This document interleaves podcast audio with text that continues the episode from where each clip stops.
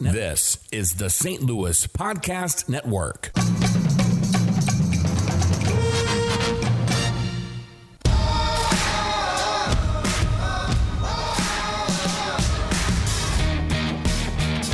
You're listening to the Last Man Up podcast, part of the St. Louis Podcast Network, STLpodcast.com. Matt Berger, Clay Byersdorfer, and Andy Hanselman alongside. Wherever you are listening to us, whenever you are listening to us, we hope you are well. If you are tired of hearing about the PGA Championship, well, I've got some unfortunate news for you because this entire episode is going to be all about Bellerive. Uh, Katie Kearney, who was covering um, the PGA Championship for KMOX Now, what station is that? I've never heard of it Uh, KMOX. Uh, they're a fledgling station. Hopefully, they'll they'll be able to make they it. might be able to. They're, they're they're kind of an up and comer. Okay. They're brand new on the scene, new kid in town, KMOX. All right. and then uh, Michael Wellington is going to be joining us too. So we didn't have any guests for the last episode. Well, we got double Running your pl- Double up. Double we got up. double your pleasure today. Double up. Uh, now, Clay, you were going to try to make it out there during the week or during the weekend. it just it just didn't it just didn't happen. I'd rather not get into it considering what I ended up witnessing was fantastic and both of you gentlemen went. So I'm okay, just- do mean like I went? yeah, exactly. That's but it. the whole world around it could have like completely blown up, and I never would have known. Okay, the, the too big to bank, the too big to bank that I work for is a tour sponsor. So it was like maybe a couple months ago. Yeah. we got an email saying, "Hey, we're looking for volunteers Mm-hmm. for the 100th PGA Championship at Bellerive." So everybody is like, all the guys are jumping on this. They're like, "Yes, I will volunteer because you get to go in free." Right. and then when you're done, like before your shift or after your shift, you can you can stay for as long as you want and watch as much golf as you want. So everybody's like, yeah, free admission, Sweet- absolutely, absolutely. So everybody's volunteering left and right. And then I get a follow up email maybe about two or three weeks ago saying, well, you'll be working one of the concession stands. And I'm like, I do not like the sound of this at all. I mean, I did not sign up to be like to work at some kind of Burger King fantasy camp. And that, I mean, like, don't stick me behind a grill. You're, you're teasing me with, you know, free admission into the PGA championship. And now you're going to make me do the slave labor thing. You got this hustled. indentured servitude. And that's what I ended up doing. I got there and I was basically a bar back from nine from nine a.m. to p.m. on Oh my Friday. God. good workout though. Very good workout. Yes, I mean I I have done bar backing before, but that was ten years ago. And if you don't think there's a difference between a thirty year old body and a forty year old body, I got some news for you, Jack. There is a big difference. Big, big. big, big Big difference. difference. And difference. that line on Friday, it did not stop. I'm sure it didn't stop It any just- any day there. No, but I mean, like, it really didn't stop until maybe about an hour before the rain started. Now, were you in the main stand there by 17th tee. 17th tee? Okay. So So, we were- there's that big stand right there by the merchandise tent, which is kind of by the driving range, by the 18th green, by the 10th tee, kind of by the pool at No, we, we were right by the 17th tee. Okay. That's, that's exactly where we were. And I mean, I haven't seen this many enti- entitled rich white people since the auction scene in Get Out. it was unbelievable about like those. Now, most people were really nice, Yeah. and some people got a little snotty, like Yep. if they we didn't have the turkey sandwich ready in time, and and and stuff like that. And uh, the too big to fail bank I work for, like they gave us all polos to wear. I'm a big boy. The polo they gave me it didn't fit, so I wore my Raiders polo. Raiders. Yeah, so I got a lot of Raiders shout outs from Love people. There, this one guy, he kind of even joked. He goes, "Oh, a Raiders fan, huh?" He goes, "Yeah, this is the kind of type of guy that's going to jump over the counter and steal all my money." and I, and I, I mean, I kind of heard it, you know, but I didn't really react to it. And Yeah. should have done because he had a, a pretty hot girl with him. I should have looked at her and went, gave her a wing and said, "And steal your girl." but I was there representing a charity. So anyway, And you were representing the people of St. Louis. that too. you were. Because who knows where that dick was from? Exactly. So anyway, so the air horn goes off, indicating that play has been suspended because there's lightning in the area, and then it just pours down rain, Right. and then everybody's kind of like huddled, like packed into this tent, huddled, huddled underneath the overhang, mm-hmm. right? right. And like they're just basically at that point, they're just kind of like taking beers out of the tub, and I'm like, you know, I, I'm I'm too tired to even stop you. Just Oh wow. just have at it. Now, People were, so they were looting the they were looting I the mean, tent. kind of, sort of. For the most part, they would shout down to the person, "This is what I'm paying." It's like the old Busch Stadium days where you would pass your money down and they would pass it oh, back. Oh, gotcha. Oh, Okay. So it was, it was kind of like that. It's good to see a sense of community A, forming. a at the little golf bit. really, that's kind of nice. I'm, That is I'm, I'm nice. glad it wasn't looting though. and then there was and then there was some like the whole kid that the kid that ran it he was some 24 year old kid named hunter from minnesota like this is what his company that he works for does they travel around the pga tour and set up these concessions Okay. and they work that and i mean he he was 24 Yeah. so i mean he was completely blown away by everything Right, right. he just kind of sat in the back and played on his phone and just gave out an order here and there and then like by 4:30 he goes, "Look, man, you can just go ahead and go if you want." I'm like, "You sure?" And he's like, "Yeah." So I grabbed the burger and I grabbed a bottle of Budweiser, ate the hamburger, slammed down a bottle of Budweiser, and I'm like, "It's pouring down rain." I'm like, "Screw it." I'm walking back to the shuttle. I'm like, I'm not hanging out to see if this rain's going to. Yeah, it's pretty miserable. And like the day, the day's over. right. So guess how much golf I got to watch on Friday? Zero. Zero. Zero. Absolutely zero golf on Friday. It was a good round that you missed. But you could not ask for a better championship tournament in St. Louis. Like the tournament, I don't think the tournament disappointed, and I don't think the city mm. disappointed either. Because not only were the players raving about it, everybody in the media was raving about it too. Mm. Uh, I didn't get to see much of the tournament on Thursday or Friday. And Saturday morning, I worked a couple hours, got home, and flipped it on TNT where Ernie Johnson was doing the play by play. And I would say in the first hour, Ernie Johnson twice complimented St. Louis and how great the crowds were. Yeah. The telling moment today was when Tiger Woods was walking across the bridge after finishing 18 Oh yeah, it was and crazy. waved down to the crowd. Yes. It looked like a football game. And it looked like, a, football it, game. It looked like it was unbelievable. Well- it gave me it gave me chills and made me Yeah. so proud and that's to how be this is, to be from this area. From so my buddy and I were talking about this before we came on the air today, and he said it's so weird how you get this immense sense of pride when not even being there and just seeing how cool it is and living in the city. Oh, and that Huge this, sense that of pride. This huge Taryn- sports moment is happening. Taryn Gregson, she was here for I think the first couple of days. She was. but she was back in Jacksonville, uh, you know, anchoring the PGA Tour.com. Yep. and she tweeted out about like the chills that she was getting from the crowds, the crowd noise that she was hearing from, Yeah. you know, people just cheering and going nuts.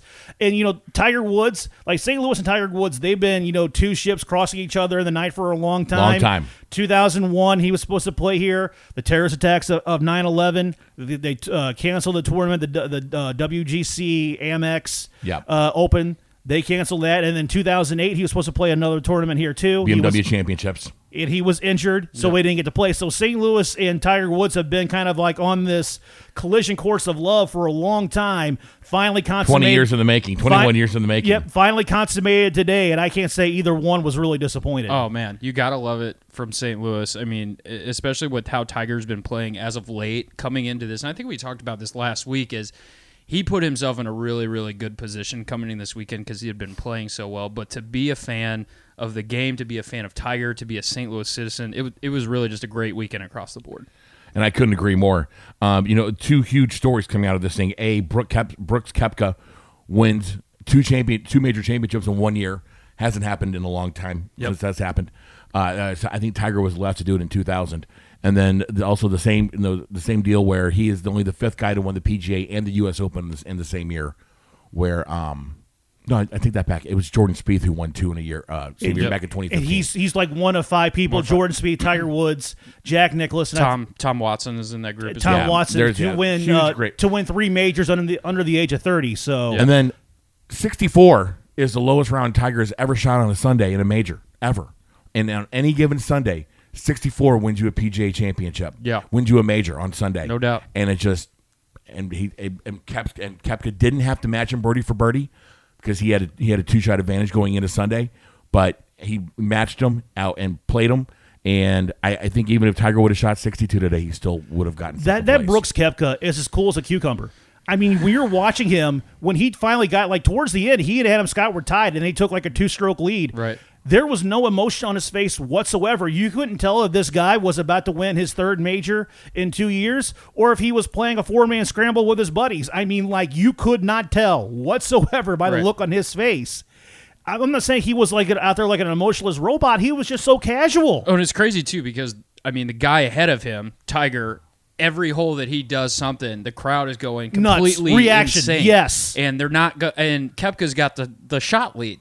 So it's just funny that he's got to play behind the biggest story of the weekend, and he's going to walk away the winner. I mean, and, and Tiger Woods. I mean, let's be honest. He's one of the biggest name athletes in the world. He He's is, absolutely. generational talent. Yes. So I mean, he, he he played great, but I mean, Tiger Woods. If he, even if he wasn't playing great, he could have got out there in the 18th hole and played the, the drum solo, the wipeout on his butt, Right. and the crowd still would have gone wild. Well, for I was him. I was telling Andy before you walked in that Koepka could have walked up to 18 and smashed somebody upside the face with a driver, and the story tomorrow still would have been that Absolutely, Tiger of finished course second. it would have been. Yeah, of course it would have been. And then I tweeted towards the end. I said uh, because Koepka mi- missed a putt on 17 that he, uh, you know, that would have sealed the sealed the championship for him at that point.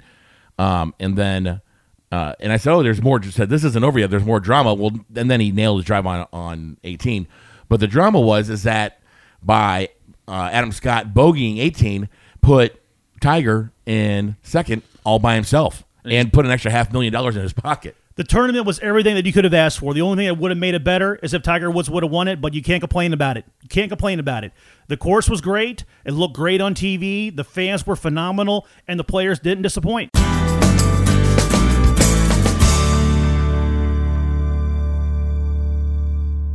Joining us on the phone right now is the author of the book Birdies, Bogies, and Bipolar Disorder, and he's also the founder of the Birdies for Bipolar organization, which helps to raise funds for mental illness awareness. You can follow him on Twitter at mwellington3906. Michael Wellington, how are you, sir?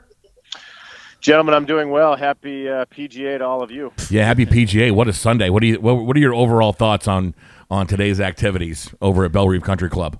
I don't think that could have gone better for St. Louis. I don't think it could have gone better for the PGA of America. I don't think. I mean, the only thing that would have been better is if Tiger would have won, and there would have been a playoff or something like that. But I mean, I think you got everything you wanted to see. I think you saw explosive birdies. I thought. I think you saw uh, guys chasing each other down. You know, guys making mistakes and getting back up and. Um, it was uh, it was everything I think you want a major championship Sunday to be. Oh, so, so like the people who were complaining about the course and that it was too easy. Well, what what was your opinion of that? Because I've heard like, what didn't David Duval complain about the course that the Yeah. course is too easy? There's all those pictures that came out of like, oh, look at these greens, look at the edges, they're yellow, and it's just yeah. like, so there, there were. There, I mean, it wasn't a universal applause, but for the most part, people were happy with it. But what what was your opinion of people who had something negative to say about it? Well, I mean, if they're talking, if you view that as negative, uh, you know, towards the golf course and that it's too easy, I mean, let me tell you, every golf course these guys go to, they make it look easy. So that that doesn't really, you know, make much of a difference to me. I, I do think that uh, Bellerive's greens were certainly uh, a little slow and, and probably a little spotted up. I think you saw it with uh, Justin Thomas when he putted for birdie on number nine today. I think you saw one of his putts get airborne. But I mean, everybody in the field's got to deal with that. So it's not like it's isolated to just one player, one commentator, you know, having a basis for that. It, it was a fair playing field, and uh, certainly I think the best player won, and it was really exciting to see Tiger, uh, you know, kind of cement his place as a player on the Ryder Cup team today, and also get back in the mix. And you can see him, you know. He learned a little bit last time at the British Open about what it, you know how it felt to be in that position. He he learned a little bit more today, and uh, you know if he can keep putting himself in in that situation, uh, going in the, into the last four, five, six holes of a major championship, you're going to see him get a couple of it, see him get it done a couple times. But uh, as far as the golf course, I mean the golf course, it, it, they showed it, it, it was exactly what we thought it was going to be. The rough was tough. If you drove it in the fairway, you could score, and if you hit your driver wayward, you were going to really be penalized and you were going to suffer. So I think it was great. I mean, I, I mean, 16 under was that? I think that was the final score. What it 16? 14. No, the, Was it? The leader was sixteen. Oh, it was six, oh, he was Koepka 16. was yeah. 16. Leader was 16. Sorry, he was 16. Yeah, Koepka got the 16. So I mean, that's you know that's not astronomical. I mean, I think a couple years ago, Whistling Straits they got it to 20. Jason Day shot 20 or 21. On so a very wet golf um, course at Whistling Straits. A very wet golf yeah. course, right? So yeah, so I think Bellerive held up nicely. I think. Uh, you know, obviously the players seemed to like uh, the way the fans conducted themselves. I saw a couple of interviews after the tournament was over, and a lot of guys really raving about the positive uh, effect the fans had on all the players, and I think that's great. I think that's because I mean I experienced uh, the U.S. Open first. Uh, you know, inside the ropes. And I heard those fans up there in New York, and they, frankly, they weren't very bright, and and they were a lot of there was a lot of negativity in, in those fans. I, obviously, a lot of the players in St. Louis thought that there was a lot of uh, positivity with the fans here. I don't see why St. Louis can't get a PGA Tour event here. You caddied for Chris, like you just mentioned, you caddied for Chris Naegel, St. Louis, and and made the cut at the U.S. Open this year at Shinnecock Hills. And I heard a few comments that the PGA, that the USGA should kind of maybe take some notes on their playbook about how the PGA put together their championship this week. What are your thoughts on the on the on comparing those two and the USGA making changes to the U.S. Open going forward? Um, I think you're talking about two completely different organizations. I think they, I mean, I think if you talk to the people inside of each one of them, I think they probably would have uh, issues with the other uh, in certain areas. I'm sure they get along in certain areas as well, but um, you know, the USGA, they just uh, they have a penchant for testing players. They want to they want to make it mentally demanding. They want to make it uh, you know they, they teeter on the line of uh, of fairness when it comes to course setup. I think the PGA makes it a little bit easier for, for pros to make birdies, and that's okay. That's really to me the only difference between the PGA and the USGA is the USGA protects even par as a good score, and the PGA of America wants professionals to go out and make birdies, which they're very capable of doing, which is fun. I mean, I think it's fun to uh, uh, watch guys make birdies. You saw a lot of birdies out there this week, but you know, once a year, I think the USGA has it right. They're going to make par a good score, and and they don't always do that. I mean, a couple years ago, at uh, when Koepka won in uh, in Wisconsin and Erin Hills, I think he shot six, 15 or 16 under, something yeah. like that. So it's not it's not completely, you know, this year was a perfect example because you had Shinnecock was playing so difficult, and then the the PGA at Bell Bellerive was playing easier. So um, I just think one protects par and one allows birdies to happen.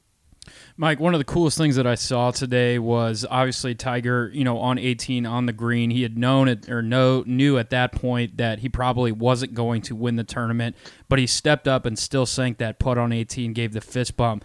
From a confidence standpoint, from a the guy just looks like he's having a ton of fun standpoint. If you're Tiger Woods, you know, what are what are your thought, you know, what are you thinking right now? he's thinking, I am reborn. That's what he's thinking. No, I'm, I'm not joking you. I mean, he's thinking a year ago right now, he's watching the PGA on television and not sure if he's ever going to play golf again. He's going to go, he's going to gamble with this back surgery. It, it paid off. The gamble paid off. And he's just, if you look at his world ranking starting in December, and then you look at it now, he has climbed up probably more than anybody in the world rankings. It yeah. shows you that – say what you want about Tiger, whether you like him as a player, whether you don't, whether you like him as a person, whether you don't. He's a hard worker. No and doubt. And you know what? Uh, I I respect that. I applaud that. I mean, he's worked his way up the ladder, and you know what?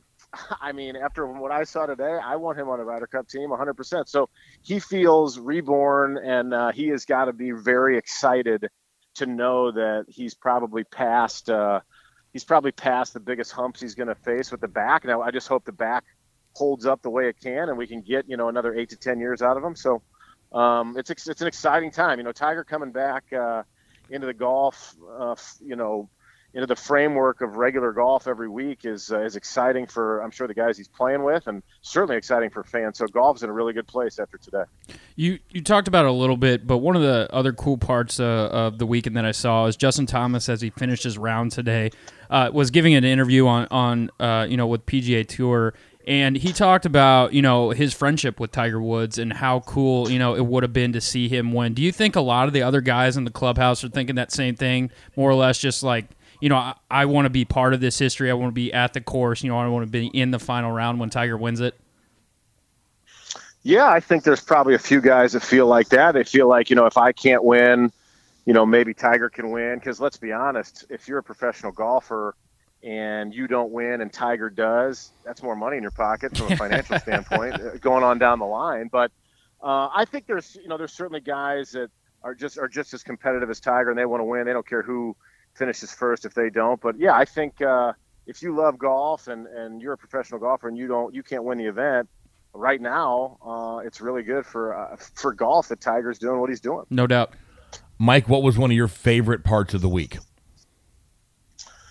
My favorite, man, I'll tell you what. I I'll say this, Andy. The thing that I really enjoyed this week was the feeling that the a major championship and the PGA Tour was in town. I mean, I just felt like the city was buzzing. I felt like, you know, everybody at the golf courses that I was at during those those days. I didn't really I didn't get out to Bellerive, but for 40 minutes on Tuesday morning.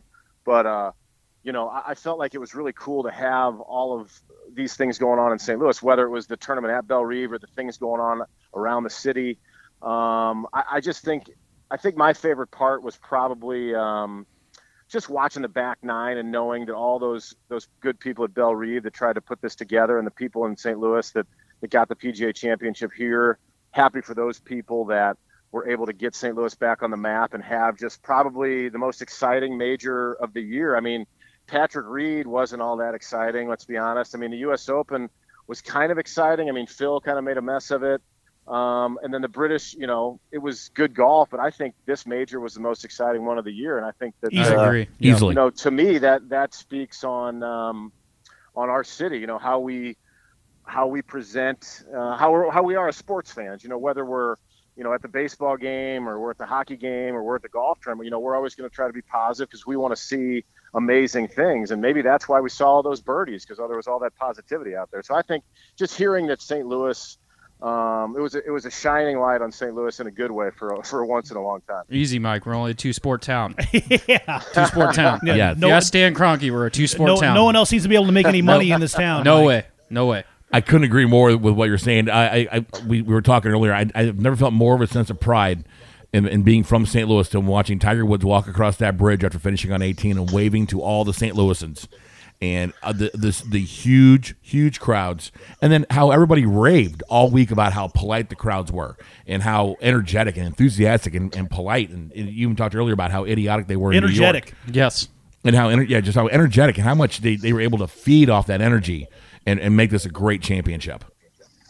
Yeah, I mean it's uh, it's about knowledge of sports, you know, and we're lucky to have a baseball franchise that we all follow very very closely, whether they're good or whether they're bad, and we, we look at the intricacies. And I think that everybody that went out to Bellerive, you know, they got a, a chance to see everything up close and they saw the intricacies. And then when you got arguably the best player in the world or the best player to ever play golf in the mix going down the last nine, it just it really was uh, something special. And I hope that the PGA Tour and uh, some of the other major championship uh, offices, you know, take notice of the support that uh, the players enjoyed while being in St. Louis. I hope they, they keep an eye on that because you know certainly uh, we have the fan support to uh, to have anybody come back and have a big time golf tournament in this town. Our buddy Jay Randolph Jr. has kind of talked about that a little bit this week, and he said, you know, where would where would you have it? Um, he said, you know, Bellerive is not interested in hosting a, a, a yearly PGA Tour stop.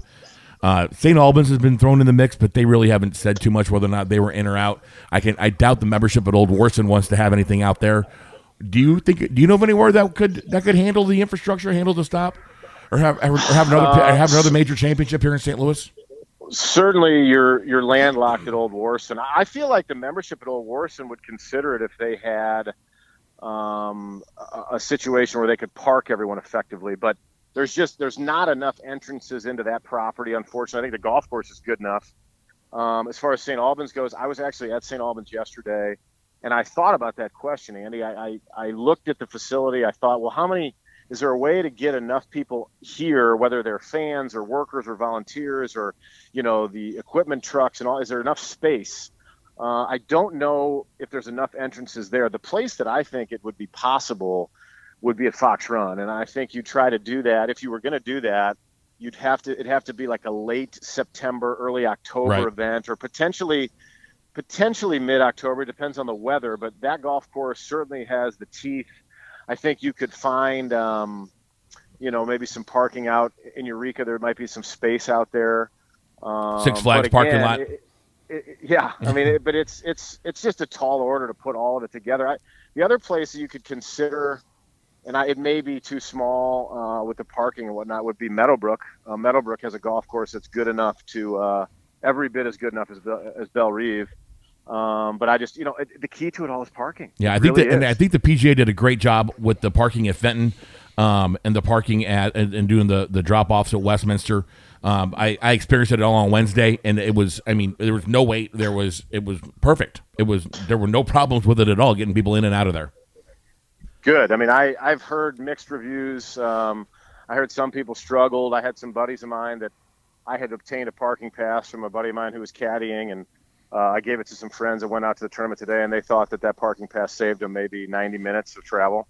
Oh wow! Um, I mean, in the open, yeah, in I the mean, overall, in the overall scheme of things, when you're waiting for a bus and there's a, and there's 50, 60,000 people at the golf course, I mean, there, there's going to be some wait time. I mean, you, you, I think you just kind of have to expect no, that. So. no, no question. Yeah, no question about it. Mike Wellington on the phone with us right now. You can follow him on Twitter at mwellington3906. He's the author of the book Birdies, Bogies, and Bipolar Disorder. But tell us about your foundation, the Birdies for uh, Birdies for Bipolar, and what it means to you, and how you've been able to help other people. Uh, yeah, thank you. Uh, Birdies for Bipolar. We started it in very, very late December of 2012, and uh, I had written a book about my life playing professional golf that uh, in the time frame of 2001 to 2011, and uh, that book came out in uh, late 2015. And so, as a branch off the book, we started um, Birdies for Bipolar, which is our um, you know awareness building and um, fundraising efforts to help people and families struggling with bipolar disorder. Um, and other we try to help other mental health causes too.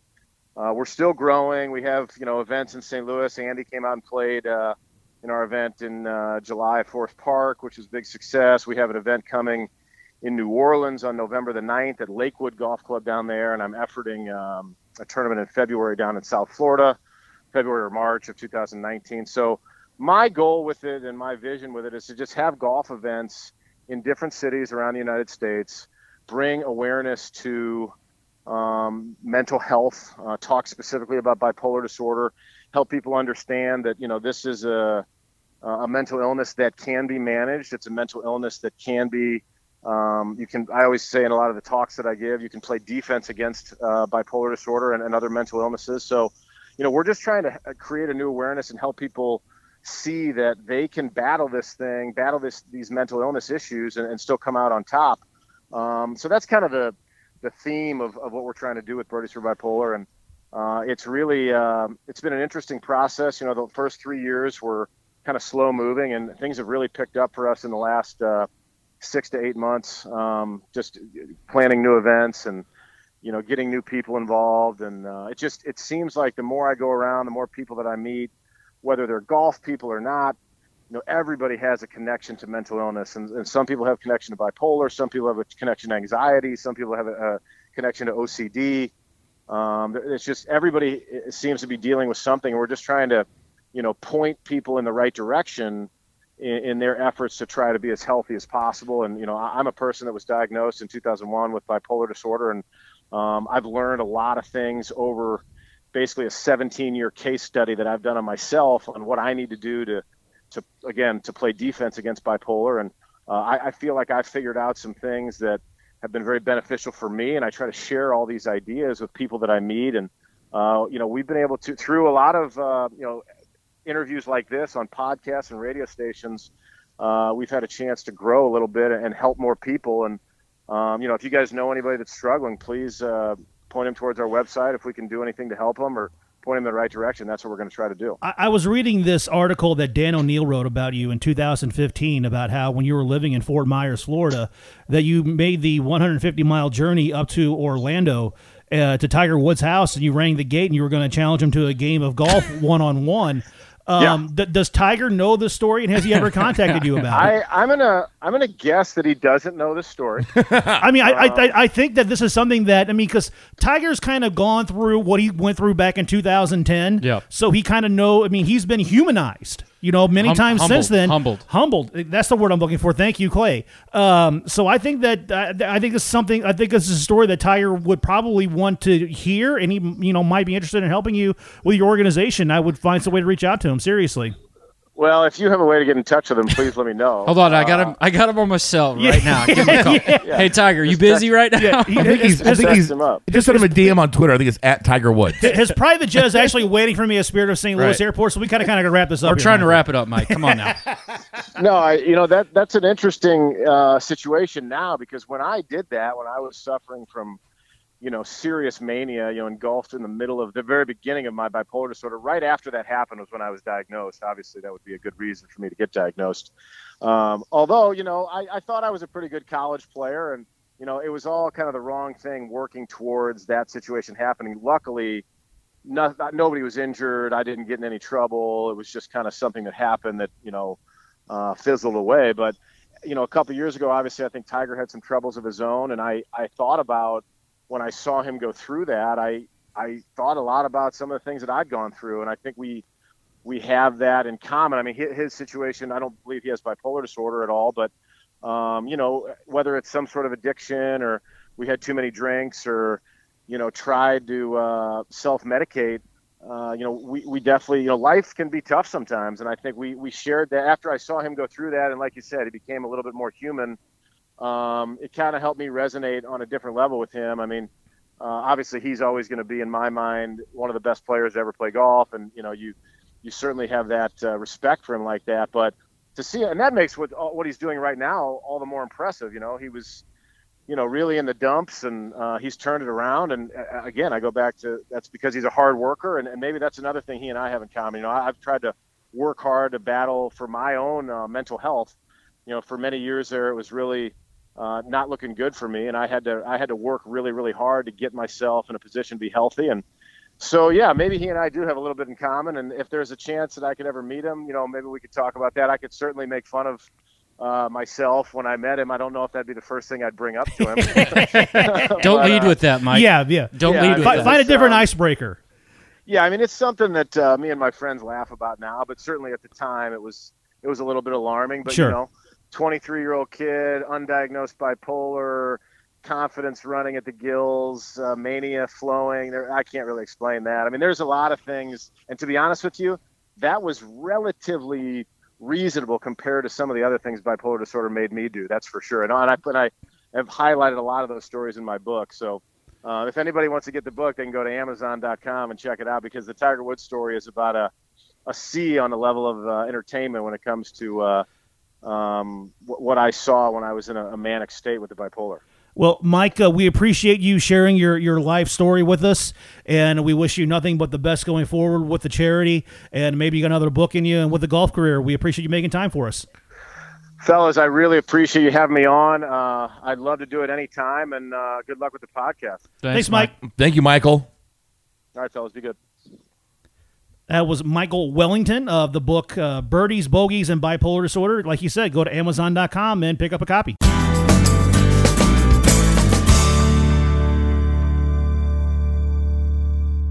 You're listening to the Last Man Up podcast, part of the St. Louis Podcast Network, STLPodcast.com. You can follow me on Twitter at Matt underscore Berger. You can follow Clay on Twitter at Ton of Clayton. And you can follow Andy on Twitter at Emo6. Joining us on the phone right now is Katie Kearney. She was covering the PGA Championship for KMOX Sports, and she is the former Miss Missouri 2012, Clay's old job. You can follow her on Twitter at Katie Kearney underscore. Katie, how are you?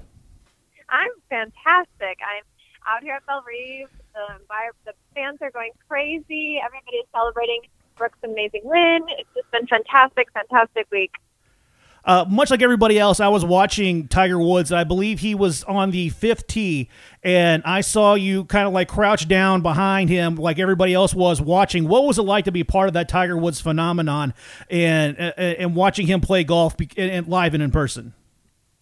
Oh, it was like nothing I've ever seen. Being on the tee with Tiger Woods. Like I've never seen anything like it. When you go up, I mean, on what was it? I guess it was Thursday. He was playing with world number two, Justin Thomas. Nobody would give him the time of day. I mean, it was like he didn't even exist. And then Tiger's there, and everybody, nobody would even breathe. It was as silent as could be. You could hear only the wind. He just has this effect on people, this magic that is just something I cannot even describe. I've never experienced anything like it. It, it, seems like the crowds were really into it too, like you were saying. I mean, what was in that, that line in the movie Malcolm X? When the police uh, sergeant said that the guy that could start a riot could stop it too with the, just the stroke of his hand.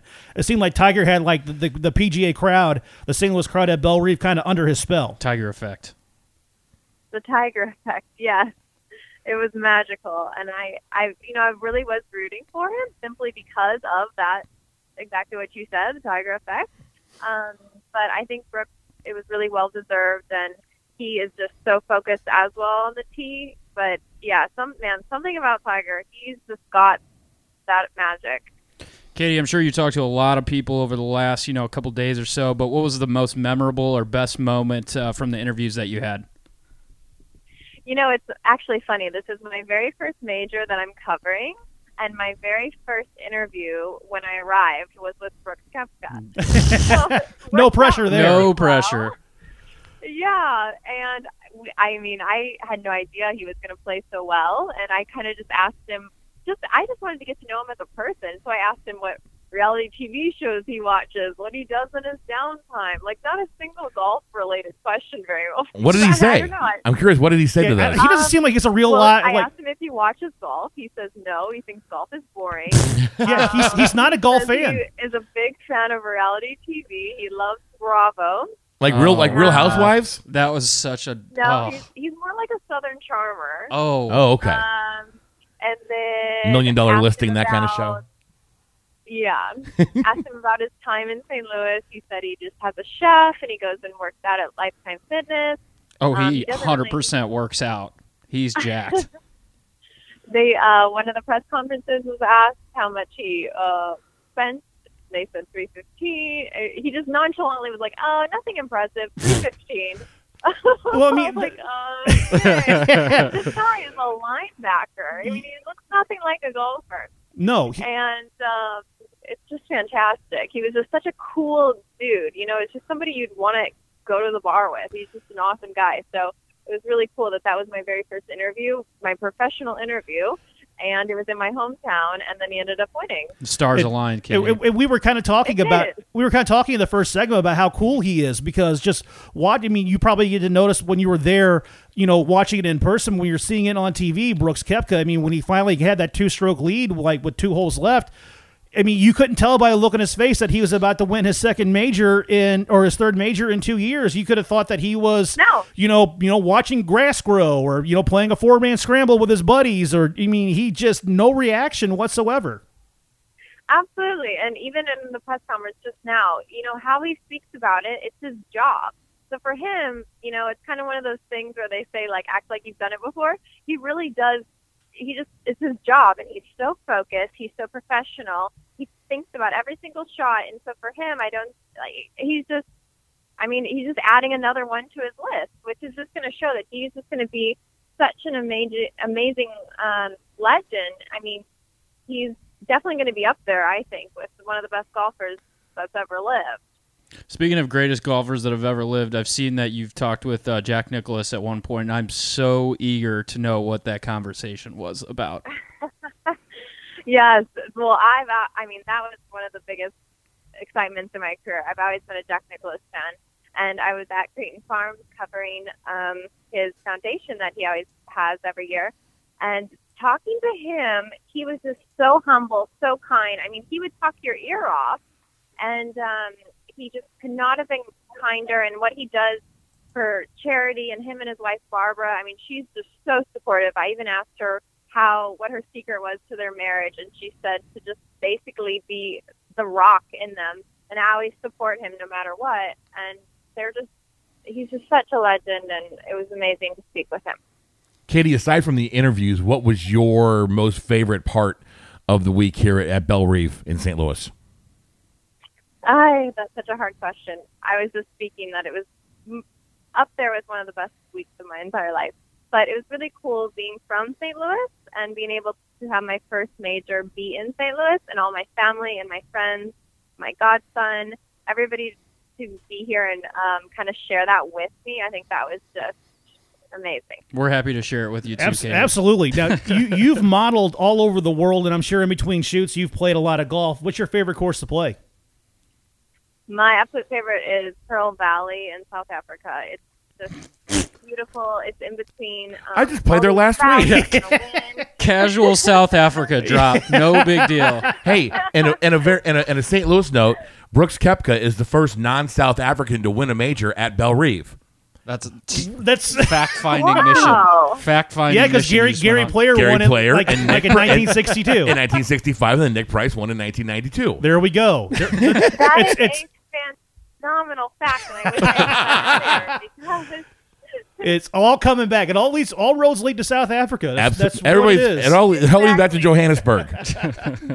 exactly. Well, and I just interviewed Brandon Stone today as well, and I wish I had spoken to you guys before that. Well, maybe you can go back and ask a follow up. I don't know. There you go. Katie, did you talk to any of the Australian guys this week, and what were their thoughts on the on the passing of Jarrod Lyle? I really thought there was an intangible there uh, today with Adam Scott that he might pull through and win this thing uh, in memory of his of his friend who passed away. yes, yes. Um, I think everybody was pulling for Adam it, specifically for that reason. Um, it was really, really amazing because so many of the, well, pretty much all the guys wore a yellow ribbon on their hat, and that was such a beautiful um, remembrance for him. Uh, I know it was a really hard time for a lot for everybody, and um, yeah, I think it was really everybody was pulling for Adam for that reason. Uh, this is our first time speaking with you, so I had to do a little research, and I found out your father is Timothy Kearney. He's the former Dallas Cowboy and a St. Louis Cardinal linebacker. So that means that he played for the great former Big Red coach Jim Hanifan. I know you've got a great Jim Hanifan story. Let's hear it.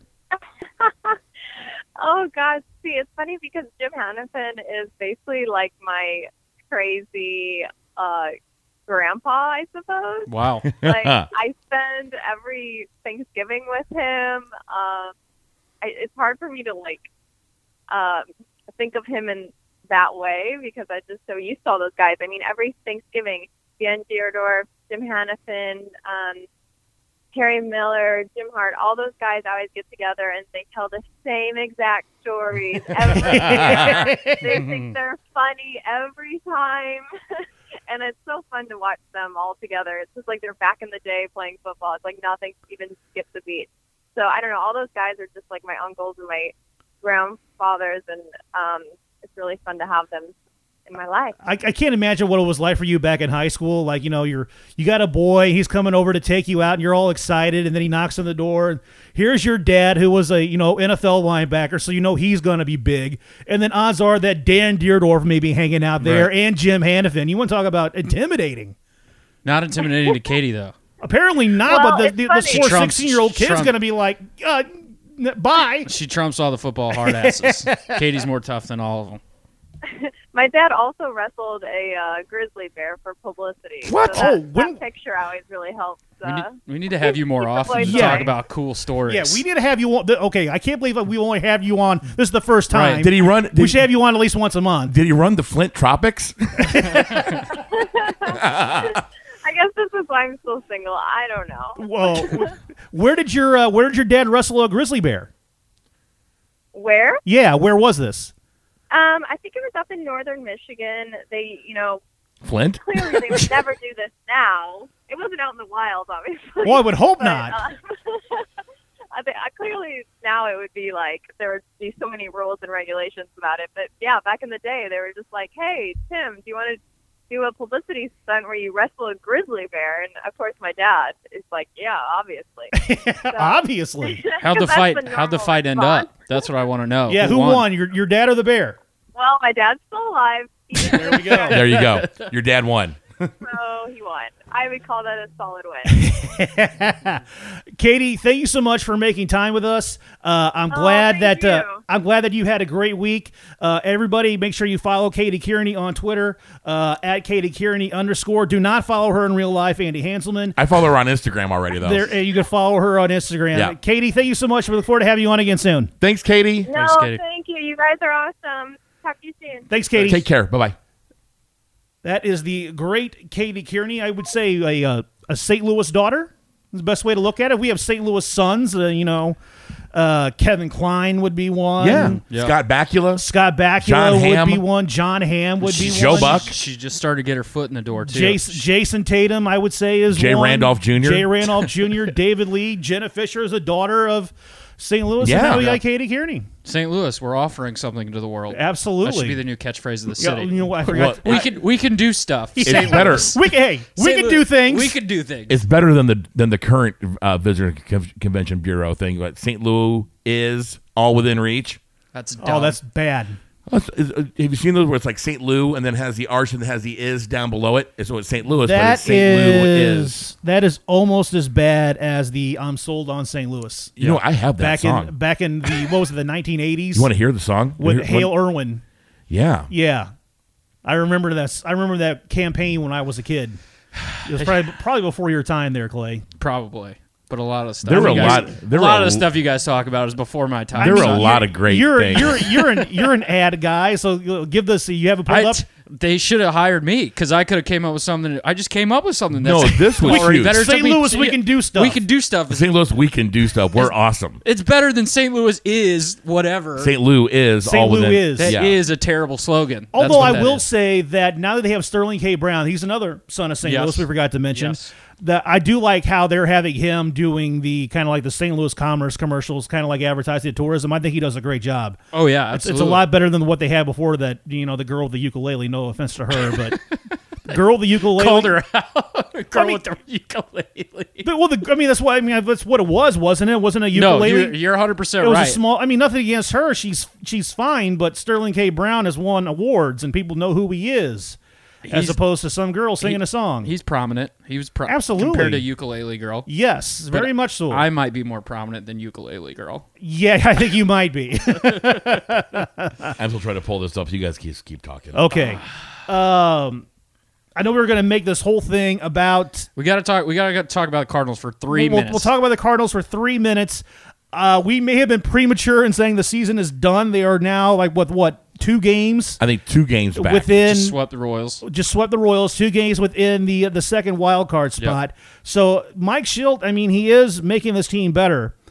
Uh, I'm still not ready to give him the full time job. I know a lot of people are. Yep. People either they wanted to give it to him or they wanted to give it a stubby clap. And I mean, I'm going to say I'm going to keep saying it until it happens. Let's just bring in somebody from the outside, just one time. Let's just see what. Ha- I mean, the last time we did that it was Tony La Russa, and it worked out pretty good. Yeah. So let's let's try that again. Let's bring in somebody from the outside Mm-hmm. who's going to have a, like a little bit of a, of a fresh perspective, Right. saying, you know what, this is what you guys do. All this stuff great, but this is what you do wrong. Yep. Sometimes you kind of need that instead of like we we we spent the past five days, the city of St. Louis, patting itself on the back, Yep. and rightfully so about the the crowds out at Bellerive for the PGA Championship. But sometimes what you got to do is you got to have someone come in and say, "Okay, you did a, this is where you did great, but this is where you need improvement." Yeah. And I think that that's kind of like an outsider like Joe Girardi or whomever it may be. That's something that they could do. Do you have it pulled up now? yeah, here we go. Okay.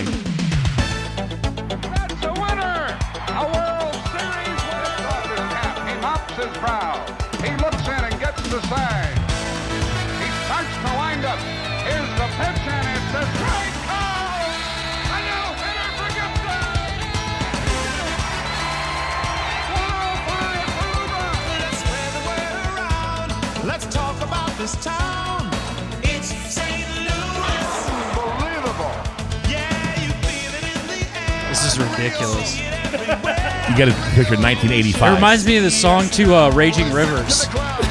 A little bit, yeah. Raging Rivers. It's cool. It's. It's cool. It's hot. All right, kill this for the love of God. Let's get back to the chorus one time. It's only a two, it's only a two minute song.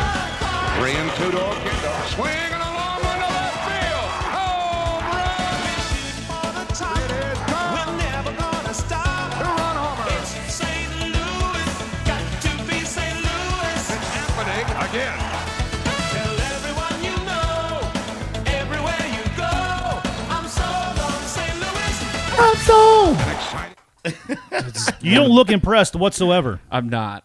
I'm embarrassed. I, I was really high on St. Louis out of the past couple days, and then I And heard now you just that killed shit. it. That, got- that that just killed that the just killed buzz. my morale. I've got I've got more of these things. I do want to. I do want to. I do want to turn that crap off for the. Lo- oh no, my what, what was that? Shakedown by Bob No, Seger? this was called the Grand Slam Jam. That sounded like Shakedown by Bob Seger. and then I also have calling air traffic control, uh, heading for a Planet Maris. Okay, you know we, we've had a good episode. Let, let's let's not let's, not kill. It's been a great kill episode. I do want to. I do want to bring out. Uh, Tiger Woods just tweeted. I can't thank the fans of St. Louis enough for packing the course all week and for their enthusiasm and support. It meant so much to me. Uh, I don't know about you guys, but that that's really really cool. That's Absolutely. huge. One of the biggest athletes in the world tweeting out love to St. Louis. Yeah, uh, that's One hundred percent. Fantastic. It's huge. Fantastic. Now, like, l- l- let's kind of put everything into perspective. It's, I mean, I'm not saying that Tiger Woods is, is disingenuous. He's 100% genuine when he's saying that. And, you know, we're all, we're all having this high about the love that we're getting from the sports world. Yep. Let's just see if we can find something we can build on. Yeah. You know, in, in two weeks, if we're still kind of like talking about this, then it's going to look like it's kind of pathetic. Well, if you're in, I mean, if you're part of, you know, any the the St. Louis, what is it, the St. Louis Sports Area Council, whatever that holds, that's responsible for scheduling all big events that aren't team related. What is that called? The St. Louis Sports Commission, Sports Commission. You headed by look- Vince Ri- uh, Viv- uh, Viverito. Is that his name? Vince Viverito? Viverito, I believe so. Yeah. You look at the past couple of days and you look at the success, and then you get the financial numbers back. I can't tell you how much money the city just made over the weekend. Oh yes, I the It estimate made would be a about ton. a, we're about 125 million was the was the economic impact. It may have been more. it had to have been more it than was that. ridiculous. because I don't think they were fully prepared for the size of the crowds that they had at Bellerive. No, they oversold the tournament. But It I'm was- just saying, it like, was oversold. So yeah. I mean, it was the like, the concession stand that I worked at on Friday. We were completely overwhelmed. I mean, it's like it's like a wedding reception. You you invite 200 people, but you hope like 150 people show up. Exactly. Except for 200 turns That's- into be like 100,000 people. Right. that, that that is the best way to put it. So if back to my original point, if you take a look at the success from the past couple days, you see the numbers come in, you have to 100% start thinking what's next. What Yes. are the, what's How- the next how can thing we build on How this? can we build on this? That's what I'm saying. And- you get together with the people, you know, whether it's bringing another I, you're not bringing another organization I don't I don't think to the ta- you know to the city anytime soon. But what are some other areas that we can capitalize? 100% have to look What, into. what I don't want to happen is what happened when they had the Winter Classic uh, a couple years ago. And the Winter Classic was fantastic. There Yeah, was a one of the best events I've ever been to. was uh, had a great turnout. The community really supported it, and they got a lot of praise from the sports world about it. But it seems like three weeks later, people like you know the talking heads around St. Louis were still talking about the Winter Classic, and I'm like, Jesus Christ, guys, you're talking about a hockey game that was played outside three weeks ago. Yeah. I mean, like it, it, it got a little bit okay. What was that? The, one of Tony Soprano's greatest lines is that the lowest form of conversation is remember when. Oh, no doubt. Oh, no yeah. doubt. So And we got to find some way to build on. it. I'm not. Sh- I mean, I'm not sure what we can or how we can, but we Right. have to find some kind of way to build on. And it. I'm sure that they're already, you know, identifying areas of opportunity. But I completely agree. It, you know, after the winter, Cla- there was so much hype up to the Winter Classic, much kind of like you know the the championship over the over this past weekend. But then it just kind of fell flat, and nobody cared. Well, and here's another thing too, like with the Winter Classic, and, and I think St. Louis kind of still is not nearly as much when the Winter Classic happened, but we were still in healing from the NFL leaving oh, the city from the second Oh, time. It, you needed that. I mean, that was such a great thing for the city at that particular time. Now, the funny thing is, is that the the Rams are out in Los Angeles, and yeah, the team is better. The team is going to be good this year, but everybody out in Los Angeles, they're just killing time until the Lakers season. You better starts. hope LeBron doesn't play on Sunday afternoon. Well, you better hope that LeBron, you know, twists an ankle or something like Right. that, and is going to be out for an extended period Yeah. of time. Because I'm telling you right now, everybody out in Los Angeles, the, the like the big sports fans in LA, Yep. the Rams are going to be something that's going to be a distraction until it's basketball season and LeBron hits with the Lakers. You know what's crazy is LeBron is 100% going to show up to a game in Rams gear. Absolutely, I think he's already shown And up to a don't, I, practice. I don't know if I've been more excited to just see so, like LeBron James is wearing Rams gear. and LeBron's a Cowboys fan. Right. Well, he's a whoever's hot right now fan. No, he, I mean he's he's always been a Cowboys fan. Back to this stuff we were talking about just a second ago. Uh, There were a, there was a similar reaction from the PGA after '92. There was a similar reaction from the NCAA after 2005 after the, after the Final Four. Oh, yeah? we loved being here. The fans were great. We had an awesome experience. Somehow, and this goes back to the separation of the city and the county, that there's not a regional there's not a regional government authority to go out and recruit these events, No, and that is the problem. And here's another problem too. And and the NCAA has told the people that own has told the city this about uh, it's not Scottrade anymore. What is it? Enterprise. The Enterprise, Enterprise. Center. The Enterprise Center.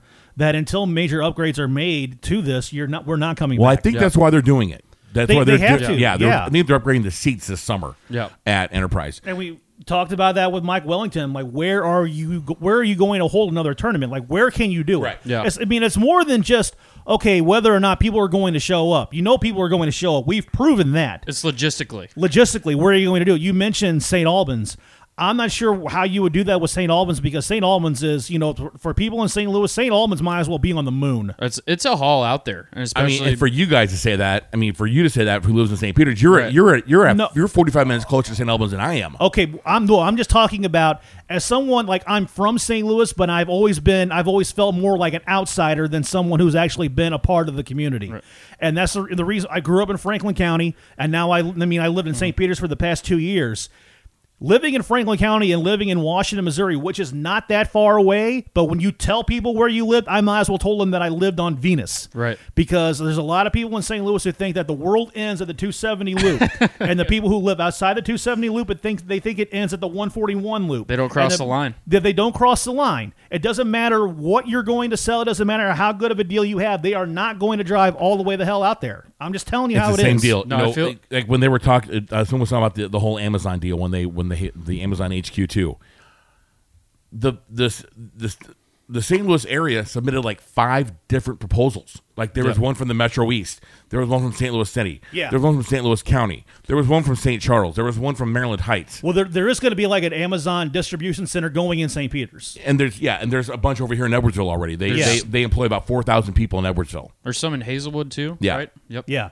So but I, I so know, I mean, it's it's it's that whole government. You need that unified government and they don't have it. and they don't have it, and that's how you get those big events here. Absolutely. that's how you get PGA Tour stops. That's how you get you know. And the reason that we had a major this year was because Ozzie Smith, Put it together. but well, yeah, well, he founded a thing called the PGA Reach, which is reaching golf to inner city kids mm-hmm. and otherwise kids who would not be who would ever be exposed to golf. Yep. And as a token of thanks, because this that program spread around the country, they that's why I said we'll bring the PGA to Bellerive or, they- or to St. Louis, and they had and, they, and it ended up being great. Yep. But it wasn't because of any government, you know, bidding for these for these things. No, It because just- if, we, if we relied on that, it would never it happen. would never it would never happen, and that's why we lose out on all this crap is because of the division of the city I mean, in the we county. couldn't even get the MLS here. The MLS was begging to come here. Right. Right. Begging. Oh, I mean, go back even further in uh, in the um, in the early '90s. Whenever they had the Carolina Panthers and the Jacksonville Jaguars, Yep. the Jacksonville Jaguars were supposed to be here in St. Louis. Right. Yep. They're supposed to be the St. Louis Stallions. The NFL's like, look, we want to come there. We think you should have a team. Get your shit together, and you will have one. That's all we were told. We were basically told We were to given keep a cheat sheet. yeah, we, we, we're going to take you to Disney World. All you have to do is keep your room clean for, for one week. Yeah. And we couldn't do it. couldn't do it. Couldn't do it. It is the exact same shit. It, it has, It's the same it- shit it that's been going on. changed. It hasn't changed. It's the same shit that's going on for twenty years, for thirty years, for forty years. It's this this this ununified region that has no central government. It's ridiculous. And I think a lot of us, like sometimes a lot of us, St. Louis, they, they kind of like to feel sorry for themselves too. they do absolutely they do. I, I, I'm just so surprised our podcast is turning into a political community. What is this, out- Donnybrook? We're, we're, we're advocating for governmental We've been all- change. I mean, because it just shows what this community can do. No, yeah, you're absolutely when you absolutely have right. Absolutely. when they come together and put and get their shit together and put on an event like this. Like, look, St. Louis, we can do stuff. we St. Louis. we- if we if we had a re, if we had a centralized If our organized government, forces Well, see, come the thing. together, we can do ah. stuff. you, you know who actually who used to really lead this community was one of the Busches. It was usually Oh, like yeah. one, it was usually like Augie Busch. Yep. yeah, But when the old man died, yeah. I mean, he was that was the, it because his, his son's a fuck up. he was the regional government. Absolutely. Oh, by himself. the, the buck stopped with him. Pretty Well, much. Yeah, I mean Yeah. it was one of the world's largest companies. Yeah. I don't know if we have time to talk about it enough. You know, Walt Disney wanted to build a resort in downtown St. Louis. Yep. Yes. And the story is that he got on Augie's bad side because he said they weren't going to sell beer at the park. And so Augie put the kibosh on his little Well, and I on heard- his little Walt Disney World on the river. Okay, and I heard another story too that Walt Disney wanted some place where people could go year round Yep. and not just during the summer. So that's Yep. another reason why he chose Florida over St. Louis Well, too. I mean, they he chose Florida several years after he they shut down the St. Louis plans. The St. Louis thing was going to go was going to happen. I mean, there were plans drawn and everything. With with it centered around the uh, Spanish Pavilion, which is now the Okay. Hilton at the ballpark. interesting. Yeah, very crazy stuff. Those are the things that you learn here on the last on the Last Man Up podcast. It's been a very eye-opening podcast. It's been a really good show. I didn't say much, but I learned a lot. special thanks to uh, Mike Wellington and for Katie Kearney for joining us. And uh, this is Matt Berger for War, Clay Byersdorfer, and Andy Hanselman here to tell you if you can't love the one you're the one, love the one you want, love the one you're with. See you on the other side. Don't let your meatloaf